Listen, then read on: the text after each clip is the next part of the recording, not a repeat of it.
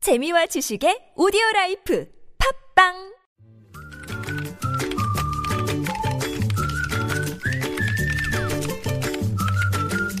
네, 뉴스보다 재밌고 뉴스보다 뜨거운 무적의 댓글을 전해주시는 분입니다. 시사 칼럼니스트 이숙현 씨 나오셨어요. 어서 오세요. 네, 안녕하세요. 자, 첫 소식은요.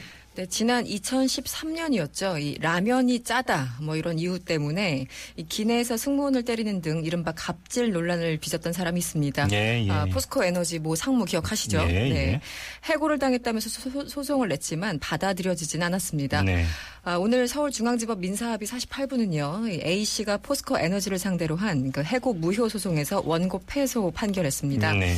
음, 사건은 지난 2013년 4월에 일어났는데 당시에 A 씨는 대한항공 비즈니스석에 탑승해서 밥이 제대로 익지 않았다, 또 라면이 짜다 이렇게 불만을 나타내다가 네. 손에 들고 있던 잡지로 여성 승무원의 머리와 얼굴 등을 때려서 공분을 산 바가 있었는데요. 네.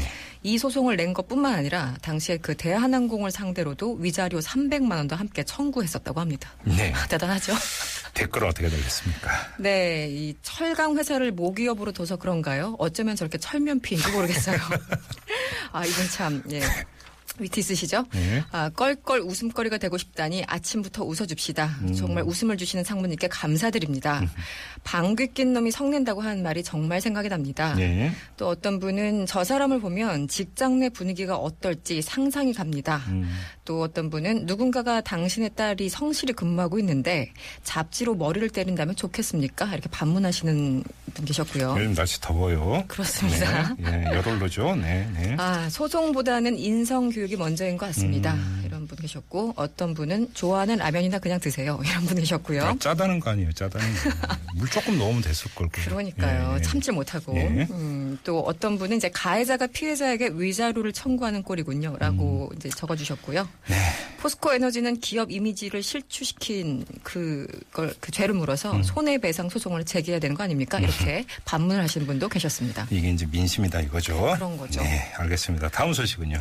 네, 오늘 그 조영남, 가수 조영남 씨 얘기가 오늘 또 하루 종일 시끄러웠는데요. 예, 예, 예. 음, 그림 300여 점을 대신 그렸다고 한 그 한 무명 작가의 주장이 나왔고 검찰이 수사에 들어갔다고 하죠. 조영남 씨는 그 화투 그림이죠? 네, 그렇습니다. 저도 좀 아, 유명한 봤는데. 네, 건데. 예. 재밌었습니다. 예.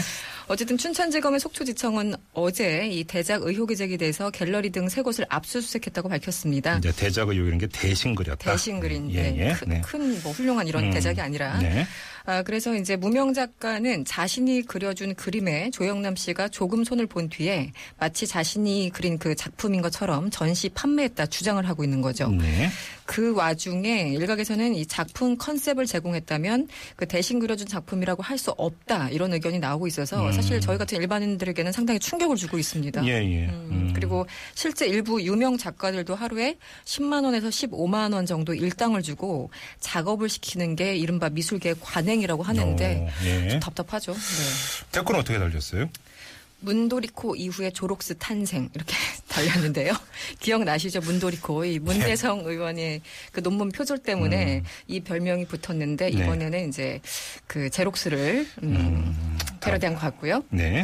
미술계가 얼마나 썩었으면 저런 것도 관행이라고 주장할까 답답합니다. 예. 직접 그리지 않아도 대작이 아니라니 참 희한하군요. 음, 어떤 분은 또 대리 시험 치는 거랑 뭐가 다를까요? 일반적으로 처음부터 끝까지 한 사람이 작업을 해야지 작품이라 인정받는 거 아닙니까? 이런 글. 예. 또 어떤 분은 성형 외과 의사랑 똑같네요. 대리 수술 뭐 이렇게 적어주셨고. 예. 어떤 분은 또 누구든 돈만 있으면 당장 오늘부터 미술 작가 데뷔가 가능하다는 얘기군요. 이렇게 얘기를 하셨어요. 예.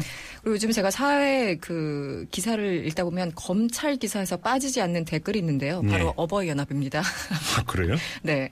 지금 검찰이 손댈 수 있는 수준이 조영남 정도뿐인가요? 뭐 어떤 분은 어버이 연합과 정경련 수사는 안 하고 엉뚱한 일에만 정말 빠르군요. 아, 아. 검찰 수사가. 예. 그러니까 검찰 수사가 너무 다른 데만 가 있다는 거죠. 뭐 예. 네이처 리퍼블릭이나 등등. 네. 아, 마지막으로 역시 같은 의견이었습니다. 이 법조 비리를 조영남 건으로 덮으려는 수작 아닙니까? 이렇게 주장하신 분들도 참 많았습니다. 아무튼 그때 지금 이제 조영남 씨는 본인은 또 이거에 대해서 이제 반박을 하고 있기 때문에 그렇죠. 이제 검찰 수사 결과를 일단 좀 지켜봐야 되는 그런 그렇습니다. 사안일 것 같습니다. 네.